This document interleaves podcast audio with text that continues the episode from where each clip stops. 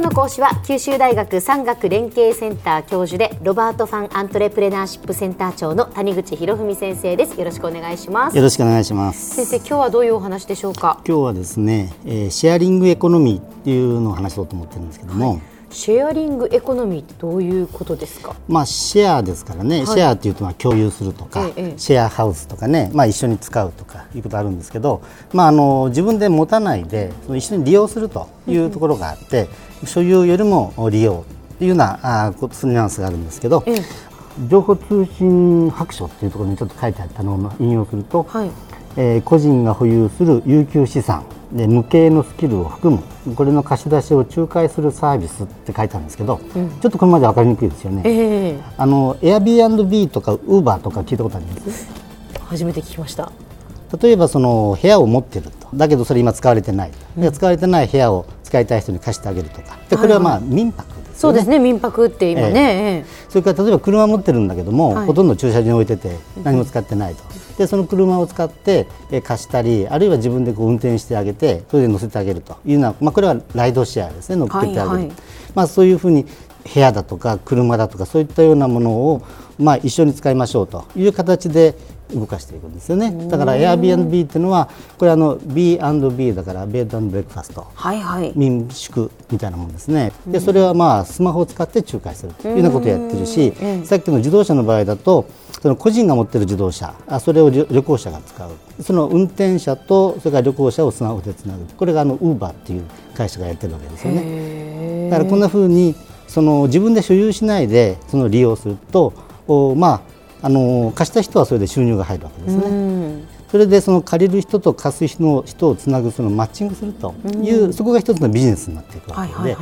ごく最近に始まったのだけども、もう世界的に広がっているあのビジネスモデルなんですね。はあ、それをシェアリングエコノミーというわけですね。すねはい。へまあね最近あの民泊ってねよく聞きますけれども、まあどのくらいの人がその使っているものなんだろうと。そうですね。この Airbnb っていうのは実は2008年にそのサンフランシスコにいる、まあ、学生さんみたいな2人が自分のそのシェアハウスをその宿泊用に貸してあげようというところからまあ始まったんですけども、えー、もう今や世界190カ国3万4千ぐらいの都市で使われているで登録されているのがもう100万を超しているというふうに言われています。Airbnb、はい、これアプリみたいなものなんですか？そうですね。はい。えだからそのこのアプリを入れると、はい、あのそこで泊まりたい場所、えー、何月何日、えー、いつまでと。でこういう部屋というとパッと出てくるんですよ。でそれを入れると今度は向こう側も見てるので、この人貸すかどうかというのを見てやるわけですけど、まあこういうそのいわゆるそのシェアリングエコノミーと言われるのがその実態がどれを定義するかとかまだはっきりしないので、あまりその正確な数字というのは多分わからないと思いますけども。これもあの昨年の情報通信白書の中で書いてあることによると、まあ、2013年に150億ドルぐらいでこれが2025年には3350億ドルになるだろうということなので、もうこれ成長を遂げるだろうということなんですね。そうですね、えー、そうなんです。でこういう企業っていうのは大体そのサンフランシスコとかですねシリコンバレーのあたりにあるんですけどね、うん、企業価値、えー、つまり通常であれば上場してで株式の価格で分かるわけですが上場してない企業だと、それでも資金調達するわけですよね、でその時に大体 Airbnb だと1兆円とか3兆円ぐらいの企業価値だとか言われてるし、ウーバーに至っては、ね、5兆円とか、それのぐらいの規模のもう企業になってしまったと、まだできてわずか5、6年ぐらいの企業なんですけども、まあ、こういったところはもうすでに世界から巨額の資金調達をするというような状態になってますね。そうですか。先生は実際その使ってみたことはあるんですか？あ、これね、あのサンフランシスコで一度乗ってみました。あ、じゃあウーバーを使ってそうですそうです車を利用したということですね。これはウーバーに乗ってみました。はいはい。で、これアプリをこう開けるとですね、まあ普通の地図がこう出てきて、自分のいる場所が出てきて、でそこにその周りにどのくらいそのウーバーの車が走ってるかっていうのがパッと見えるんですね。ええ、状態先生がねスマホをあののアプリを立ち上げましたけど、これなんですか？ホテル日光サンフランシスコ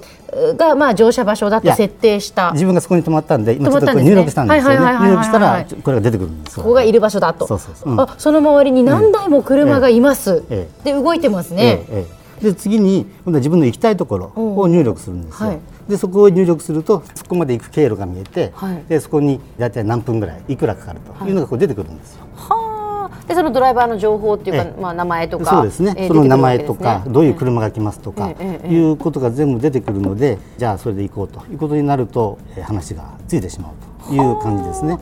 へそれいくらぐらいだよみたいなのも交渉したりするわけですか？交渉じゃなくて、うん、あの見積もりが出てくるんです。でそうするとその距離なんかに合わせて、えー、あのそれが決まるんですが実際に全部その GPS で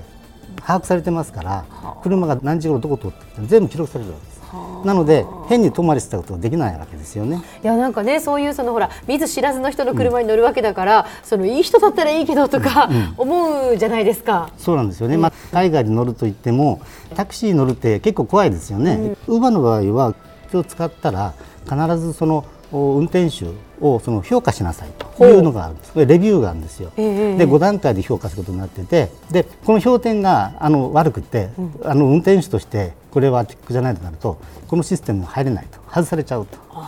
だから運転手は一生懸命頑張ってねとても親切だし、えー、そのしかも必ず最短ルートでこう行くというようなことをやってくれるんですよね。そうなんですね、うん、まあ、でもそのタクシーとはやっぱり違うので、うん、その例えばその特別なまあ免許を持ってるっていうわけではないんですよね、うん、普通に一般の方ってことですね。そうです。ですからこれ日本だとやっぱりその営業許可というものが本当は必要ですから、そうはいかないわけですけれども、このシェアリングエコノミーの中でやってるのは普通の個人の資産。と個人の乗り手をマッチングするというような形でこれ動かしているわけですよね。ね面白いですね。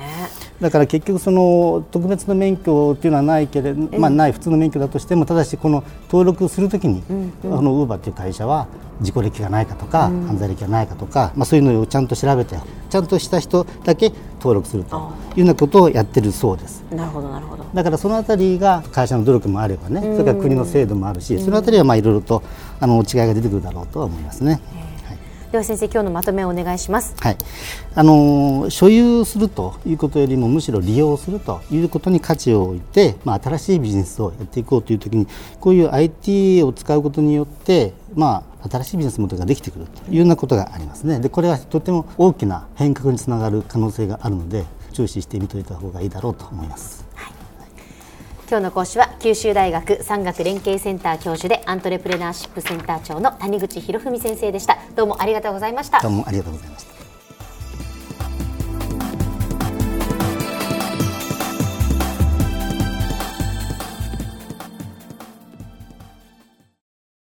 続々ぐいぐいメラメラつながる。ゾワゾワハラハラメキメキ。つながるズキズキ。モワモワホカホカつながる。キリキリ。ザワザワキュンキュン。ガンガン。ワクワク。うずうず。ドキドキ。ルンルンバクバク。九州人のいろんな気持ちつなげます。九州から輝こう。キラキラつながる。 QTnet